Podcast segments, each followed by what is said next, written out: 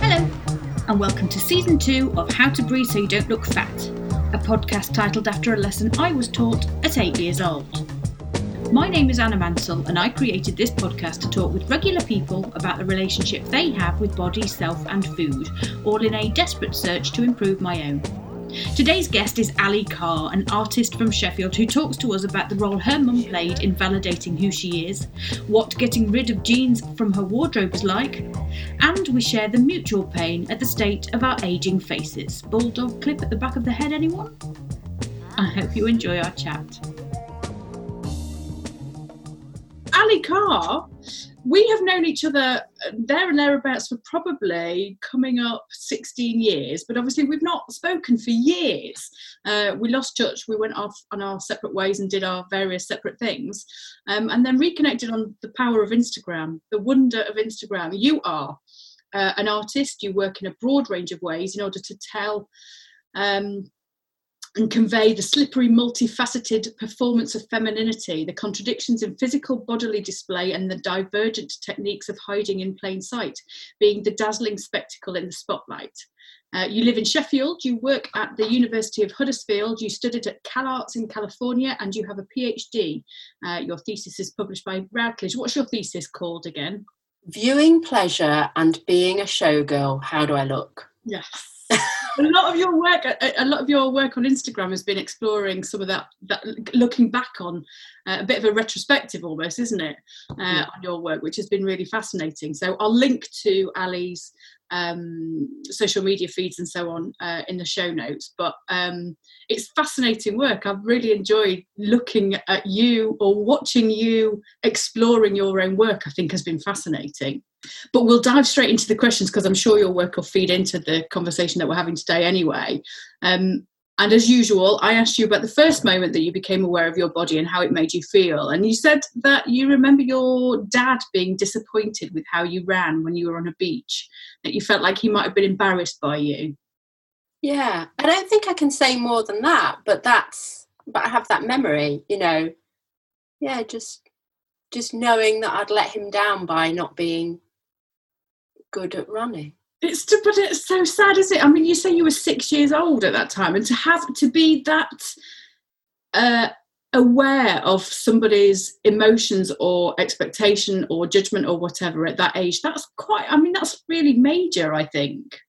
Yeah, I guess when I look back, I mean, I'd say approximately six, but when I look back, I guess the, the, the fact is I you know I am really emotional and intuitive so yeah I, I was in tune with someone else's feelings about me, you know, and knowing that I'd let someone down because of my physique. And although I wouldn't, I couldn't word it then, it's like just a, a constellation. It's a point in the constellation of my experiences around my body. But I guess also the clarity with which knowing you you've you let down your parents because of your physique um, enables me to reject that. I think that the more that, you know, I've been able to thread, you know, it's like I experience, I've experienced that emotion as an adult, and then you look back and you thread, well, when did I experience this before? And you kind of connect up these these moments, these echoes,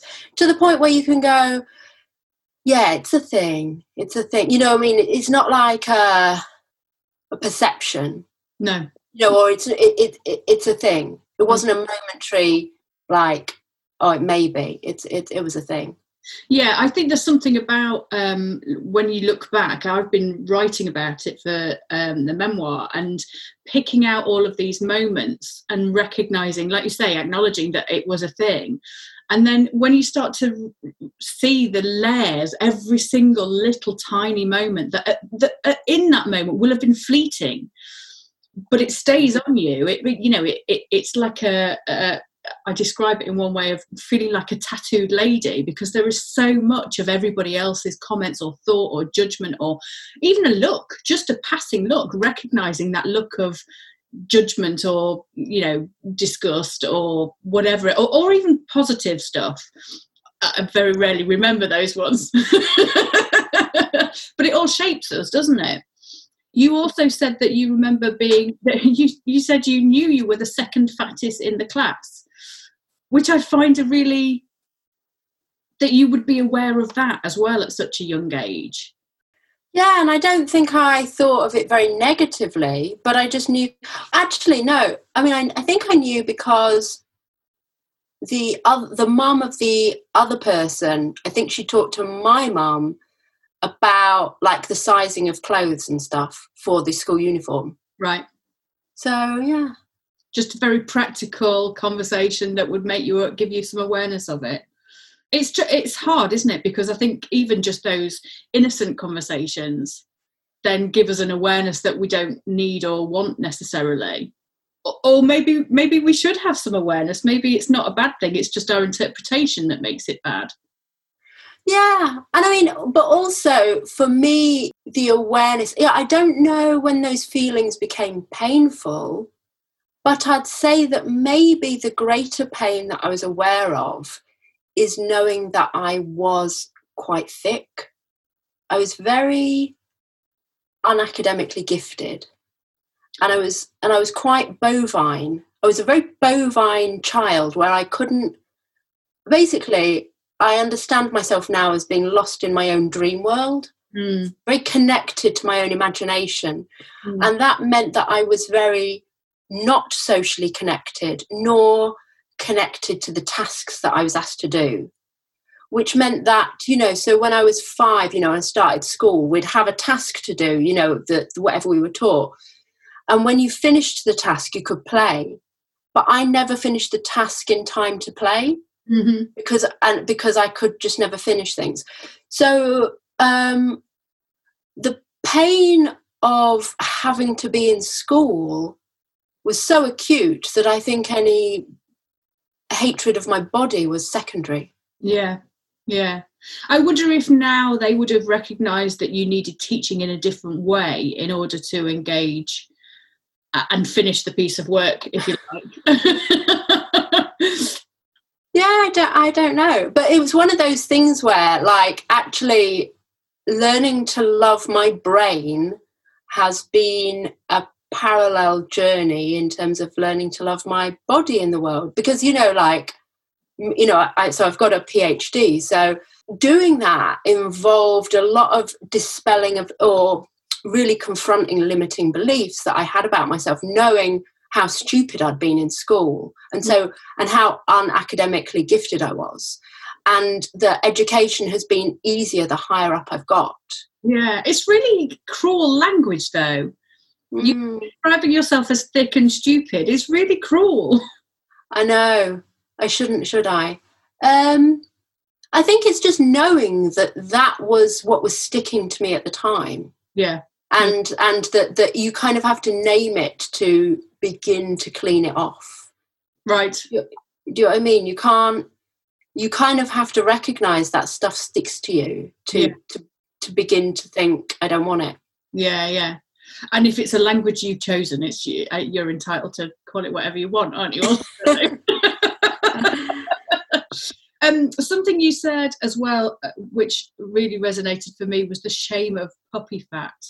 I mean, I mm-hmm. hate that term Uh, it's such a derogatory again maybe this is more to do with my association of it but why are we being told about our puppy fat? Why are people saying don't worry it's just puppy fat?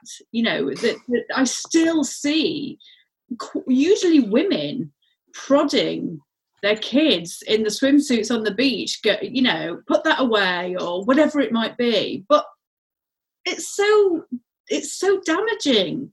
Yeah. The shame around puppy fat for me, because then translated from being shame about puppy fat to shame about um, baby weight. Don't worry, you'll lose that. Uh, you know, it'll be gone within a year or so.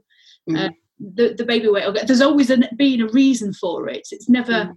been my body. There has always been a reason for it. Mm. You know, I find that really distressing. And then you said that because of that shame, you started, um, you increased the amount of exercise you did, um, and quite frequently f- were feeling lightheaded and fainting. Yeah, I was 13, and I mean, like, yeah, I just decided to weigh less and take up less space. So I remember asking my mum to make me the, a really minimal lunch. So I would have some bread with butter on it, no filling, and an apple. And then I would give away one component of that per day. So that would be my packed lunch. And so I'd eat only half of that. Mm. And um, I would really try to minimize. I don't know if I skipped breakfast, I think I did. And then I really tried to minimize my dinner. And uh, I did lose a lot of weight and I increased my exercise. I remember being on my bike and fainting one day. Um, and yes, teachers noticed and and I, I kind of just grew out of that moment. But in a way, that moment was so obsessive. It was a little bit like a little glimpse of what life could be like if I stayed like it. And I kind of thought, nah, nah. I mean, I went to a girls' school and um, eating problems were rife. So I learned that behavior. That was learned behavior. Yeah. Um, you know, where that kind of like fear of food was really pervasive. Yeah. Um, and then I thought, nah. And I'm quite like, um, I mean, there have been times in my life where I've weighed myself a lot, but I know that if if I weigh myself once, it's like a slippery slope. I'm going to weigh myself again. So it's like I just have to take, and it's like what what what good is that information? What what good does it do knowing how much you weigh? Well, you're the only reason why you'd want to know your weight is to berate yourself. So take all of that out of the equation and just don't weigh yourself, and then you're good. So yeah, it kind of yeah, it didn't linger. You know, my third that that moment was use was a useful like this is as this is as bad as it can be, and yeah.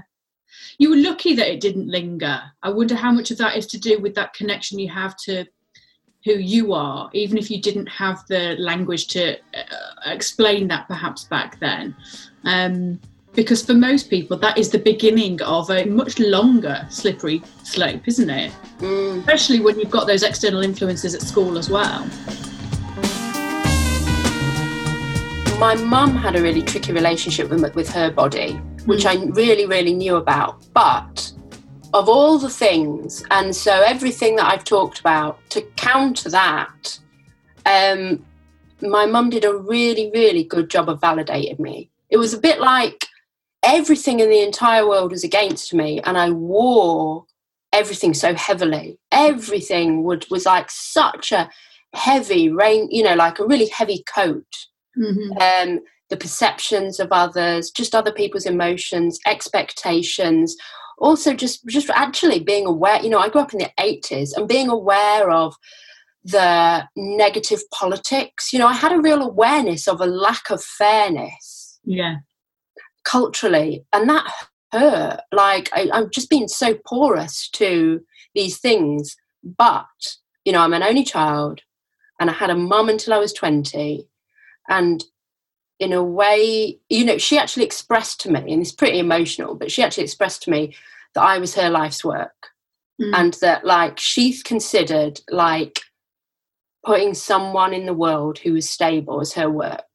Right. And so she work very hard to validate me, challenge me, yeah, but, val- but validate me. So not validate me without qualification, but it was a bit like I learned to know I had something to say and something to do and a mission to be on because when I exposed a bit of that or it came out, my mum was really keen to validate it.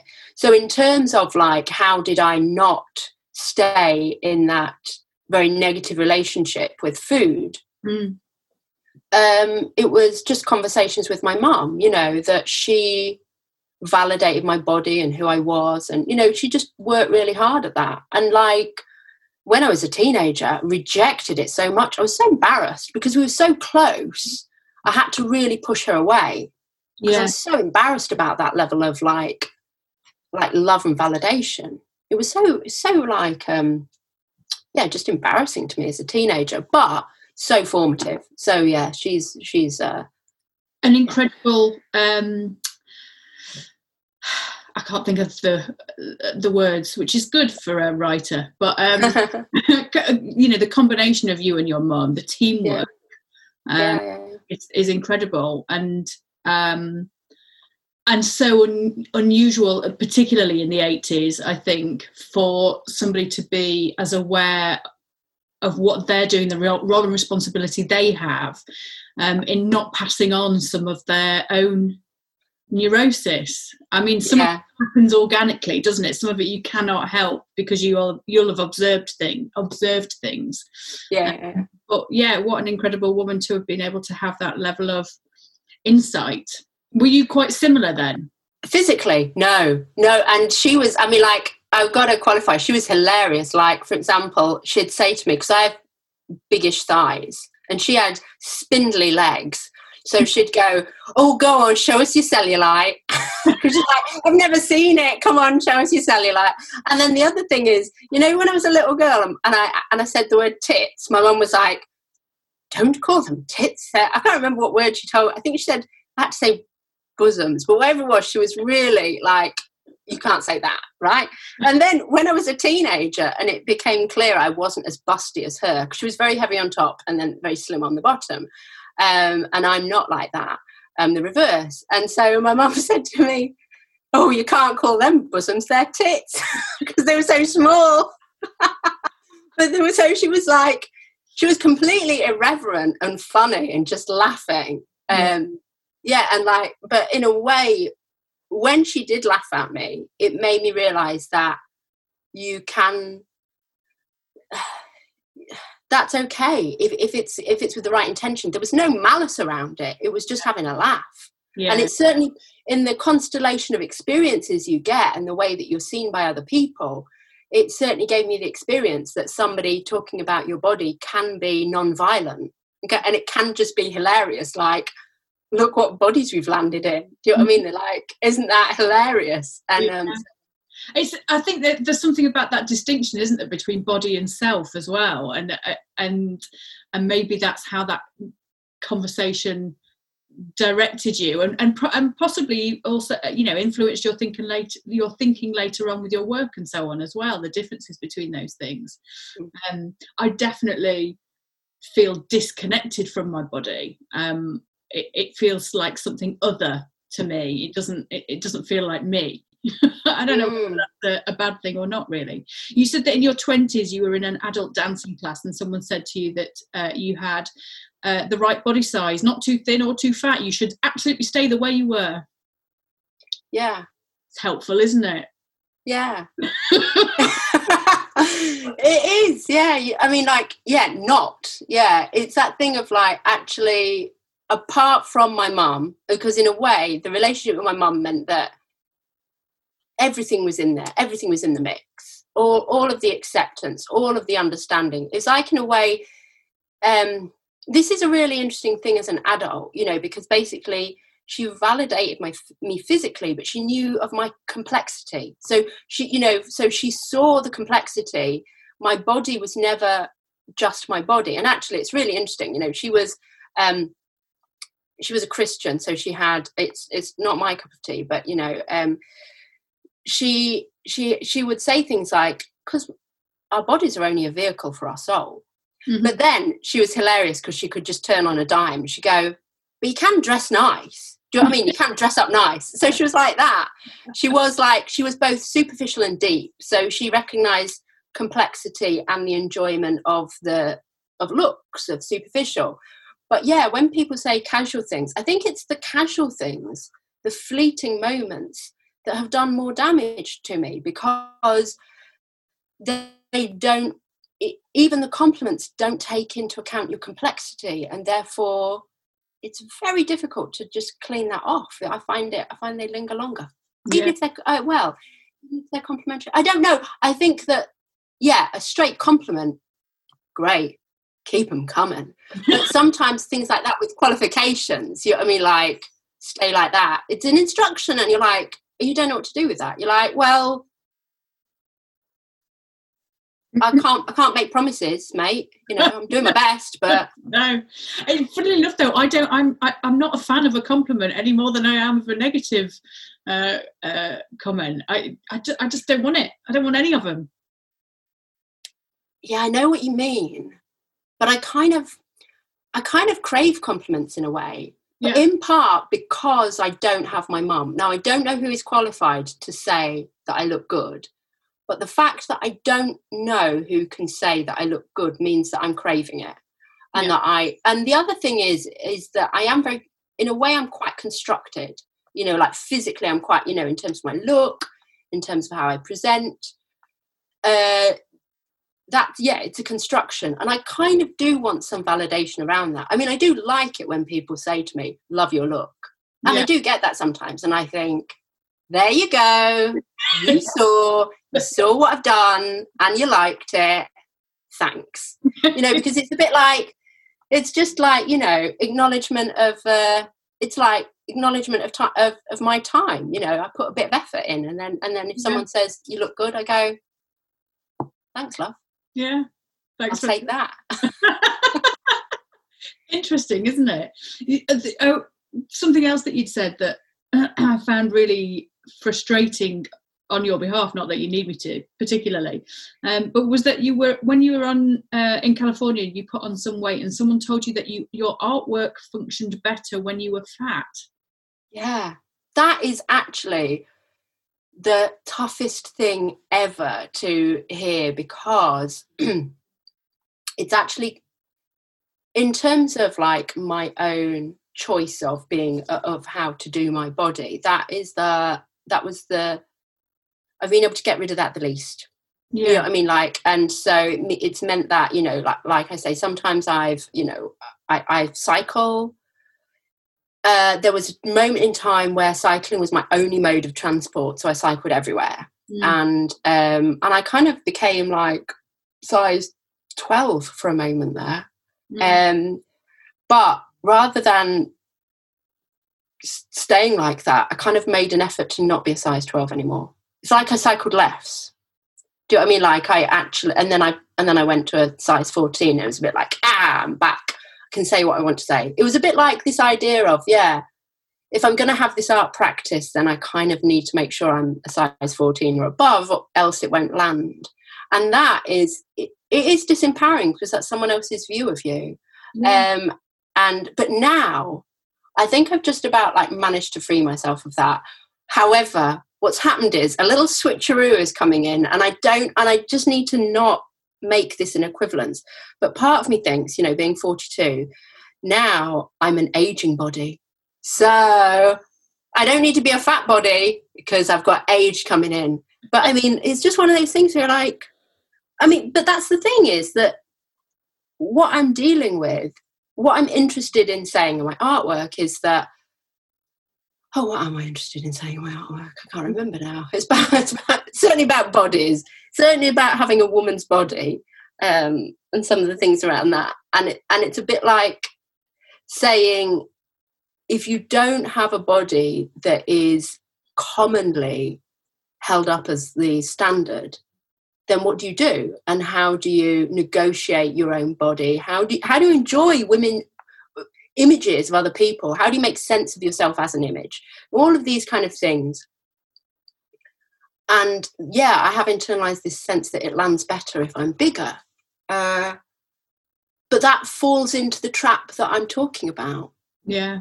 So it is a bit tricky. it's really tricky. And the aging thing, I completely, um, yeah, I, I, like physically, my body doesn't feel like it looks any different, particularly now than it did five, ten years ago. Um, but my face does. And my face, I'm really aware of my face now starting to look like I'm aging. And I'm finding that really hard because I, like I don't I have no problem with what people choose to do with their own bodies and faces so long as the motivation for that is their own but then how do you distinguish between somebody's motivation to let's say get botox how do you distinguish whether that's their motivation to make them feel better or their motivation to make them feel better because of external influences. And you can't really separate those.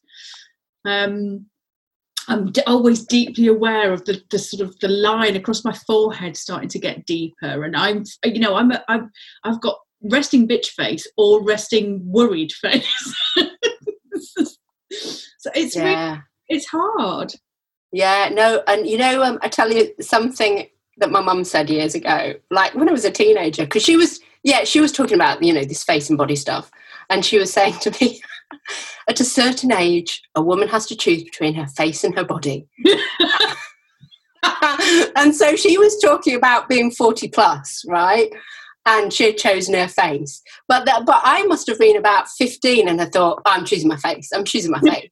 so it meant that, like, since then, I've always used, like, the best skin products I can. You know, whatever it is that my budget is, I'm, I'm doing the research and getting the best. And um, I mean, not that I think that um, not aging is down to that, but it, it's a factor. Mm. Now, also, my, my dad doesn't look bad for his age, and, and mum, when she died, also was aging well. So I've, I've inherited, you know, I, I've, I'm doing all right. Yeah. Um, but like now living on Zoom, living online means that I am looking at my face all the time. Like, so to have, so like when you were talking about having a resting bitch face, you know that thing when when I'm online and I'm talking perhaps to students, I see myself reacting to them talking. So now I know about my resting bitch face. Mm-hmm. and so I make an intervention because I'm looking and I'm like looking at myself going, Oh, is that your serious listening face? That's that's way too much. You know what I mean? Like lighten the mood, lighten the mood. And then I'm like, I'm trying to course correct what my face is doing as I'm doing it. Whereas ordinarily I have no idea what I look like. I mean, I know that I don't have a poker face because people can read it really well, right? Yeah. And then and then yeah, so I'm looking at my face all the time. So I've become hyper aware of my face again. And then I mm-hmm. notice my neck. Oh, so my face is doing all right, but my neck isn't. And it's interesting you should say about Botox because I was said to Greg the other day. I think I think I would intervene. I, I would like have a treatment on my neck if I had enough money. But you know what I mean? Like it's a fear now. It's a fear. I can see my neck's dangling like a wattle, like a turkey wattle. That's what's happening. Turkey wattle. It's just beginning, and then uh, I started to research. So basically, I used Deciem products, and Deciem um, have this very expensive neck cream. So I showed my other half. He, Greg, is actually my other half is a cancer researcher, so he knows everything about science. Yeah. In short, and all of the face products that I use involve science-ish language, which he is incredibly critical of because he's like peptides are a thing in your skin. You can't you can't put a peptide on top of your skin and it get in there. It doesn't work like that. No. And I'm like, listen, you don't make skin products. They're not talking literal science. They're just telling me enough to buy it. Yeah. And marketing science. It's a very different kind of science. yes, all I need to know is it works, and it works. Anyway, he's banned me from buying this neck cream because the language is so outrageous. So then I'm like, if I can't get the sixty pound neck cream and I am aging on my neck, what am I going to do? So I've, I've now bought silicone, silicone that I sleep in. So it's a sticker you stick onto your neck, and then you sleep in it. I mean, it's that or a, a, a polar neck, isn't it, for the rest of your life? That's not going to happen. So it's silicone. It's silicone stickers. Is it working? Uh, I've only done it a day. Oh, the other thing is I've got guasha, guasha face, gua sha face stone. So I've been massaging my face. Yeah. And I'm and I'm up to eight steps of my skincare. However, I just want to add that honestly, I do actually enjoy looking after my face. It, it, it's both an obsession and a pleasure. So do you know what I mean? Like, try not to think that I'm completely messed up. Although the neck, honestly, I was I, honestly I do worry about my neck now. It is like a set of thoughts, and I do say to Greg. Now I know my neck is aging and it's ugly. It is on my mind, and I'm like, he laughs, and I'm like, no, no, no, it's a worry. You know, I mean, it's becoming an anxiety. I've got a neck anxiety now. And then I'm starting telling other friends, you know, I'm worried about my neck. I can't believe I'm saying this. I've got this neck worry. and they're like, well, basically, you can't talk about worrying about your neck. Nobody, nobody gives a shit. And you're like, but I'm worried about my neck. But nobody though, you know, on Zoom, your neck looks completely fine to me. so, given that we're living our life on the internet, I wouldn't worry. yeah. No, I know. And honestly, I do. I think really what I'm talking about is d- displaced anxiety. Do you know what I mean? Like often, actually, it's a range of other things going on. Do you know what I mean? Like I'm not entirely sure my neck worry is about my neck. I actually think it's it's hmm. a it's a it's a it's a holding it's a holding point for Yeah. a range of anxieties and feelings of things being out of control. Yes. Although I am thinking I might grow my hair so that I can then get a fringe to cover my forehead. So Ah, just cheat around my whole face that way. The more hair I have, the more I can hide the various bits behind it. no, no, no, no, no. Now I've said. Now I've said. Now I have my little neck rant. Completely turn, you know, like going the other direction. No, get your face out. It's all all right. looks good. You know what I mean? Your face looks good, but I like seeing people's faces, and it is how we express ourselves. And I don't want Botox. I do want a moving around face. Yeah, it's part it's part of us, isn't it? I remember somebody stopping me in the street that I worked with and they'd stopped me. I was walking away from a meeting and they'd been walking towards me and they'd had to stop because they hadn't they thought, oh that looks a bit like Anna, but she's a lot grumpier. And then when they stopped me, my face lit up because I was really pleased to see them. And they were like, No, it is you, you are inside there. and I often remember you just saying, Oh, it just just looks just like Anna but grumpy. Think that's awful, isn't it?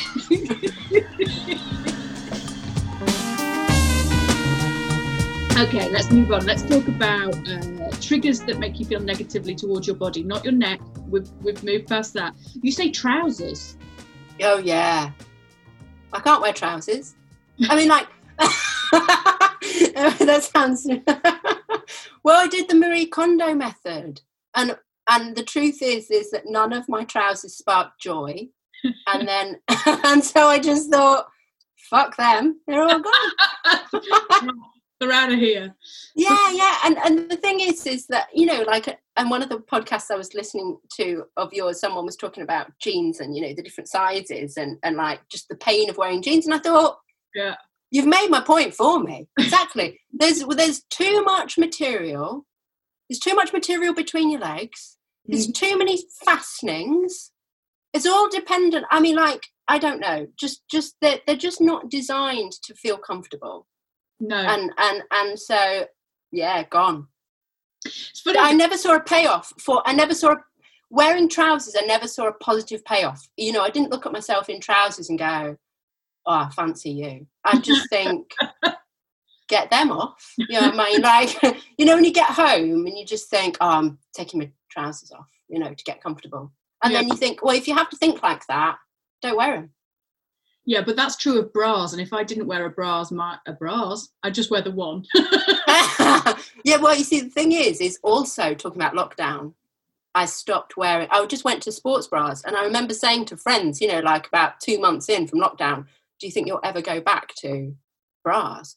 Well, I've get, I've quit underwide bras. I've I've chucked them out. yeah, They've yeah. gone. same. So yeah, so it's either sports bras or Yeah. soft bra, soft cups. That's it. There's something i mean you know aging has its challenges as we as we all know but there is something beautiful about getting slightly older and thinking you no longer have to wear uh, uh, an underwire and you can get away with an elasticated waist. These are things when we're younger we've avoided. You don't want an elasticated waist when you're in your 20s but now i'm 43 i'm all over them Okay, well, speak speak speak for yourself because I know you're you're you're on your own there. I mean, I know I do have a pair of tracksuit bottoms. I'm not going to lie, I do own them. Yeah. But if I wear them too much, it impacts my sense of self. right So, like like I say, I have to wear dresses around the house, and then basically I'll put my. this is so ridiculous. I have to dress up, to be at home to feel like me. Yeah. But then in the evening, when it comes to cooking, that's when I take off my nice clothes, I put my tracksuit bottoms on in order to cook and watch telly. Yeah. But before then, I'm in nice clothes. I have to say there is something. I mean, arguably not today, but um, quite often if I'm doing something that I feel intimidated by, um, then I definitely need to put on a certain kind of clothing and certain makeup and certain jewelry to feel like I can then take it on. Excuse me. Um, yeah, there's definitely something in that. But but I, the other thing I find interesting is I go through phases, and at the moment I'm not feeling comfortable in a dress. I feel like it's too girly for me, which is a nonsense saying, but I don't know. There's something about it that doesn't feel quite right. I know what you're saying, uh, but basically, like so, basically, I do think dresses are a thing that they have got a. It's like each dress is a persona, Mm-hmm. a personality, because there's so um, the shape, and you, you've got you've basically got shape, and there's all different kinds of shapes, and then you've got pattern, and so that is a strong thing to take on. But I kind of feel like, yeah, I'm up to it. I can wear dresses. It's like that's that's my life's work, you know. Like I can do that. I Yeah. can take on the dress persona. And the thing is that I really miss about, you know, life outside mm. is that, you know, I put myself together. Like I say, I'm constructed, you know, I wear dresses. And when I enter public spaces, you get that like biofeedback. You kind of know how you land in the room. Yeah. And every once in a while, I can feel that, and it sounds terrible, um, I can feel that I kind of intimidate Yeah. and that um, because of that level of like performance needed to wear the dress to to look a certain way um, yeah every once in a while you can intimidate and uh, i quite like that Do you think that's a gender thing? Do you think that's to do with how often we feel that we don't intimidate or how often we might maybe feel invisible even? uh, yes i think that i have known that one strategy of taking up space and intimidating is through the visual Yeah. And so it's a bit like when you can key into that, then you can use it and go, yeah, I'm going to be that.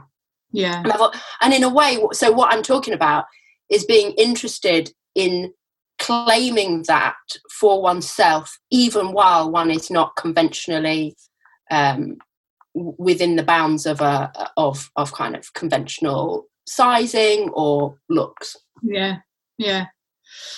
Yeah. I need to get my dresses out more and, and stand tall, don't I?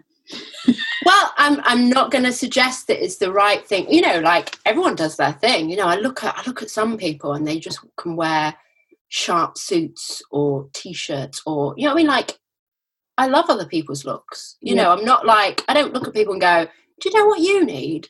A vintage inflected flippy dress." uh, with a pair of boots because that's that's what I do. Do you know what I mean? Like no one else needs to do it because I, I do that. And the reason why I do that is because that look works for me. It's it's in accordance with the things I'm thinking about, the things I research, but also you know my legs, which are quite good, and my uh, and you know like my forearms and my lower legs are rather good. yeah. So dresses work really well with with displaying what what's good on me. Yeah. Um, and then the bits that are built bigger are covered up by a lovely fabric. So win-win. A lovely fabric that is more forgiving than a pair of jeans. So I'm depending on what's today's happening, fabric. I'm very much enjoying today's fabric. It's a shame we haven't got visuals on the uh, on the podcast, but let me tell you, it's lovely. Um, all right, let's move on to food. You say that you're committed to trusting that what you want to eat is what you should eat, which is effectively the intuitive eating uh, concept, isn't it? Um, oh, I hadn't heard of that. I didn't know it was a thing, but that's Intuitive eating is basically the idea that you listen to what your body wants and needs at any given time and you give it that and and that the idea being that that might on one occasion be a chocolate biscuit or a bit of ice cream you mentioned and in other times it might be some pasta or it might be some salad or it might be something really delicious and nutritious but the, the point of it is that you're listening and trusting that your body's telling you what it needs. Yeah um, i do that. Yeah. yeah. Have you always done that? Maybe. I mean i guess uh yeah. Yeah try to. Uh I think it's that thing of thinking to yourself. I mean, I guess in all man- matters, the, the the dialogue I have with myself is who has authority over me, mm-hmm. you know, and so you know who has who has the authority to belittle me, who has the authority to make me feel small or wrong or inaccurate, and you investigate that, and ultimately my my conclusion is always well no one Mm. So, so you know, if you push out all of the um, messages that have accumulated, and you get rid of all of them, and you think, well, I get to decide what I eat. I get to uh, decide what I'm going to wear. I get to decide the course of my life. I get to decide. And as soon, you know, it's like in a way you you have to commit to that on the small scale and on the large scale. That you know you're you're in control of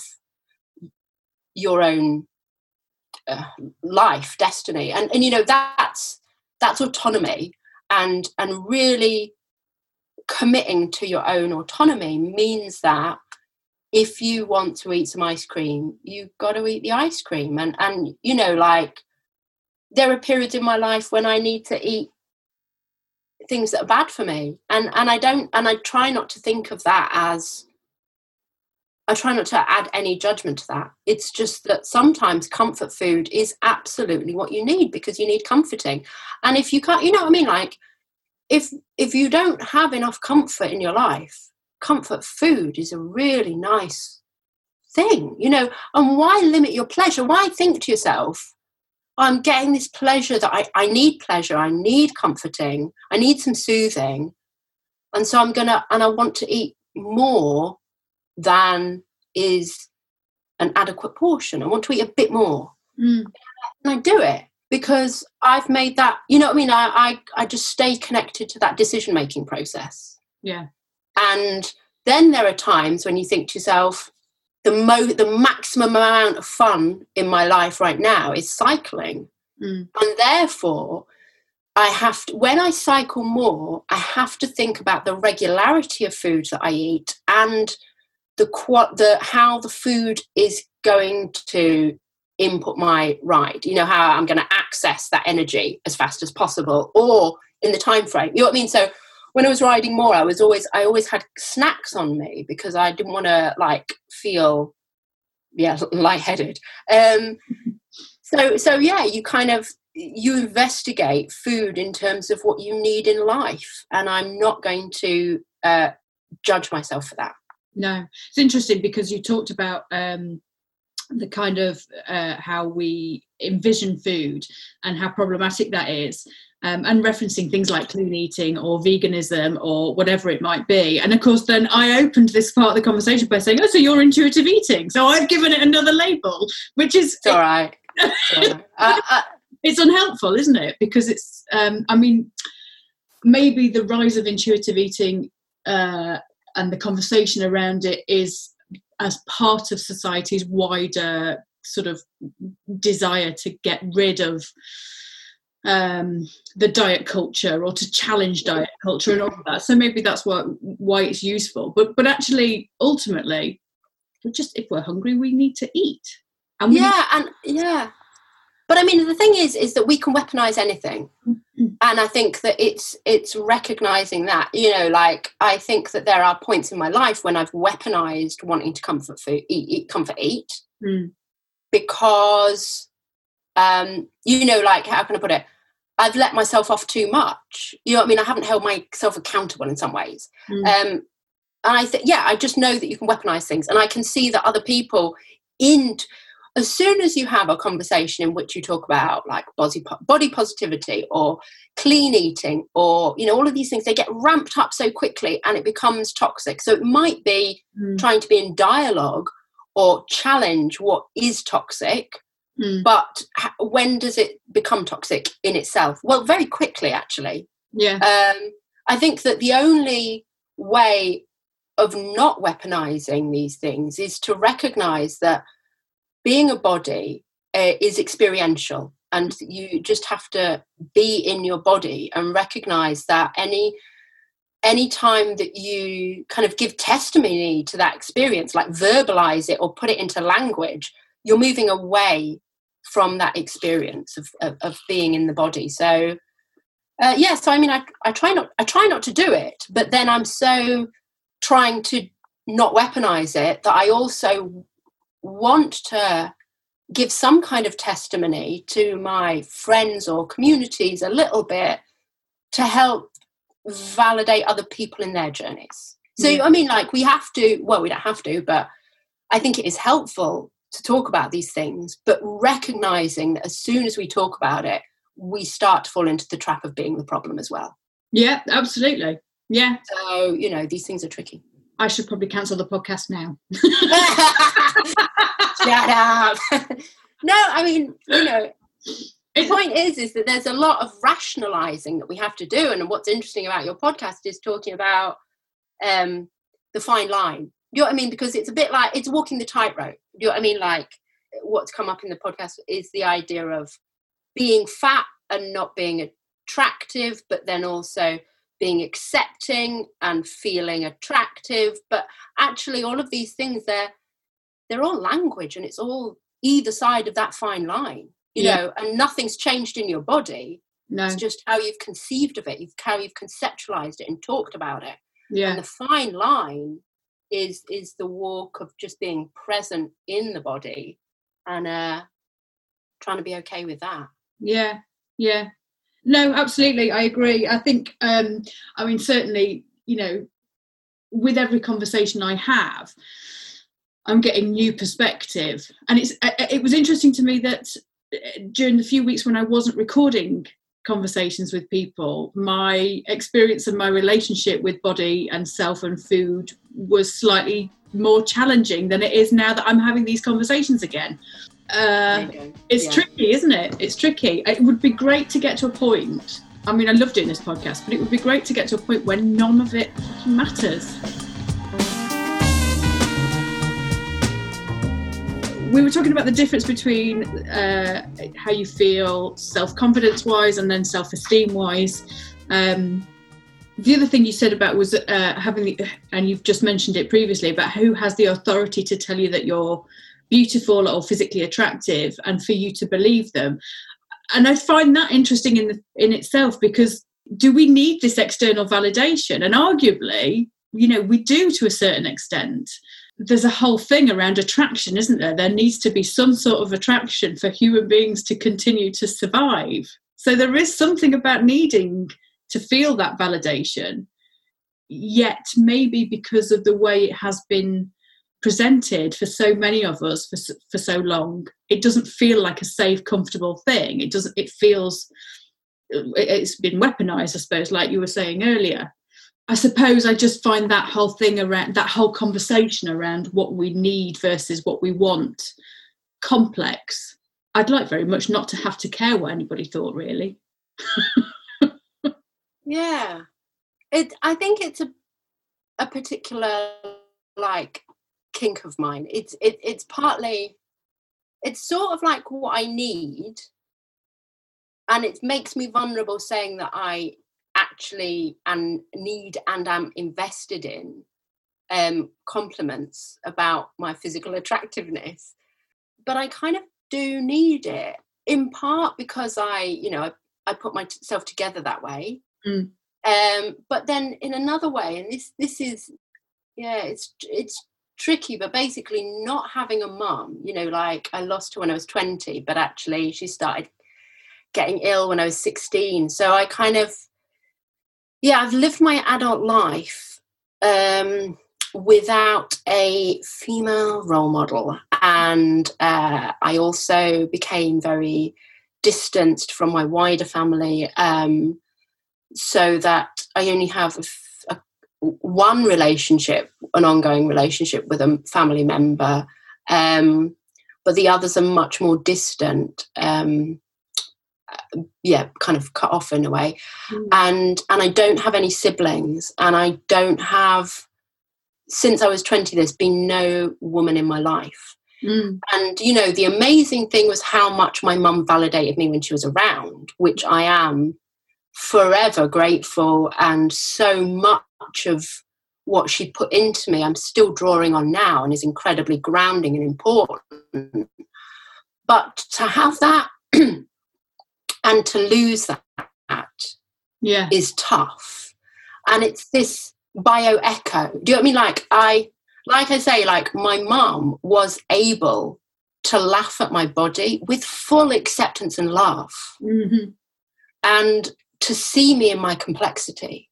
Mm. So to have the gift of that and then to not have it is has been yeah very tough and so when i say this question and it's already come up already you know i, I, I investigate this this issue of like who has authority over me well no one has authority over me but the pain of that recognition and doing that work is nobody there is no voice out there that i believe mm-hmm.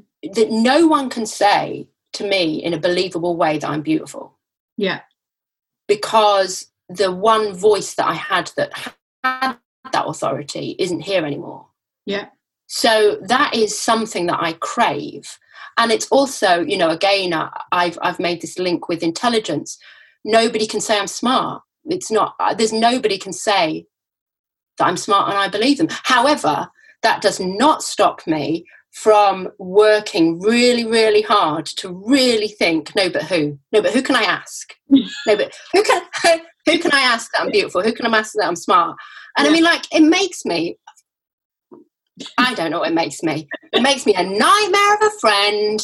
It makes me a needy, vulnerable child woman to walk through life with the constant question on her lips, which she either verbalizes or just thinks but doesn't say, and that is, how do I look and am I doing all right? And the reason why my book is called How Do I Look and my thesis it was called How Do I Look is because this is uh, this is the big question in my life. Yeah. And I was flirting with my own experience. I don't I don't use the terms in that way. Yeah. But that's a really important question. How do I look? And like a friend of mine that said, I thought it was really hilarious because I do these performances sometimes where I do daft things in front of audiences. Um, and I frequently will get a friend to like, you know, when I'm in my outfit, I've got my makeup on, I'm just about to go do something ridiculous. and I'll turn to a friend and like I did this years ago, I turned to a friend and went, How do I look? She went, ah, that's the name of your PhD. And I was like, uh, Yeah, but really, how do I look? How do I look?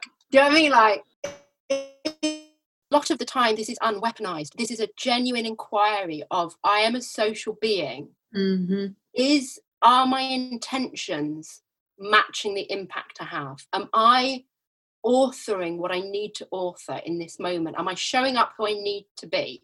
Mm-hmm. this is my genuine inquiry. Yeah. But it can become weaponized yeah. you know as in like it can become needy. Yeah.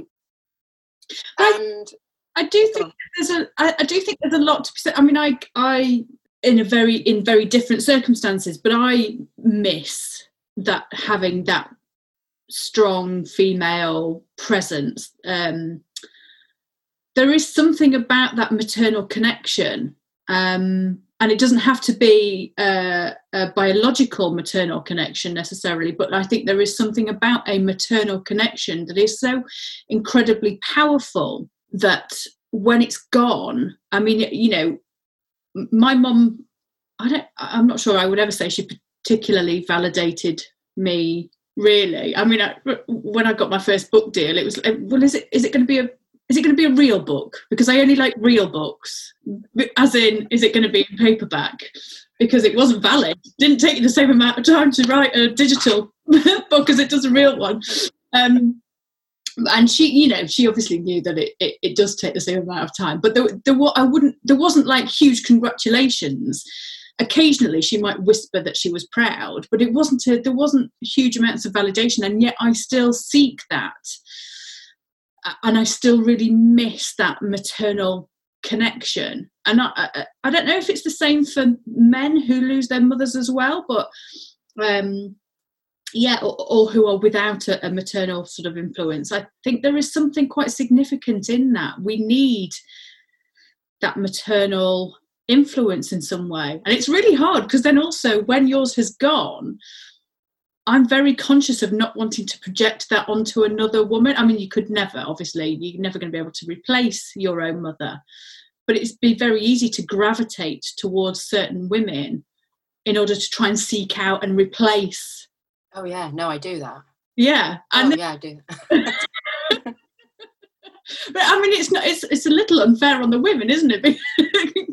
Demanding something of them that that they can't give. Yeah. yeah.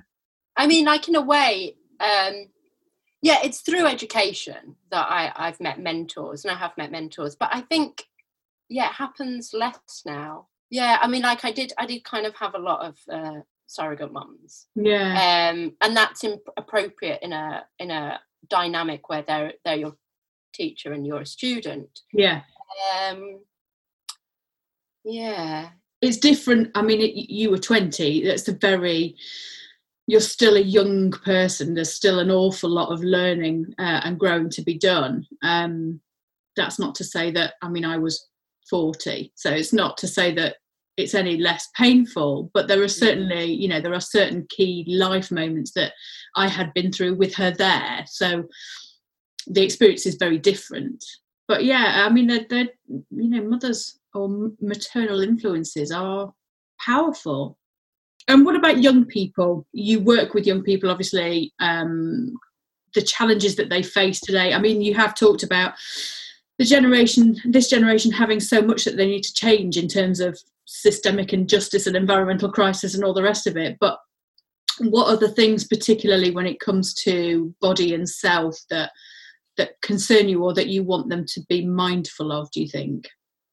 I don't know really. I don't know that I can answer that because they are growing up digital natives, and as we're not digital natives, we're really quick to see how time in the digital sphere is negatively impacting them.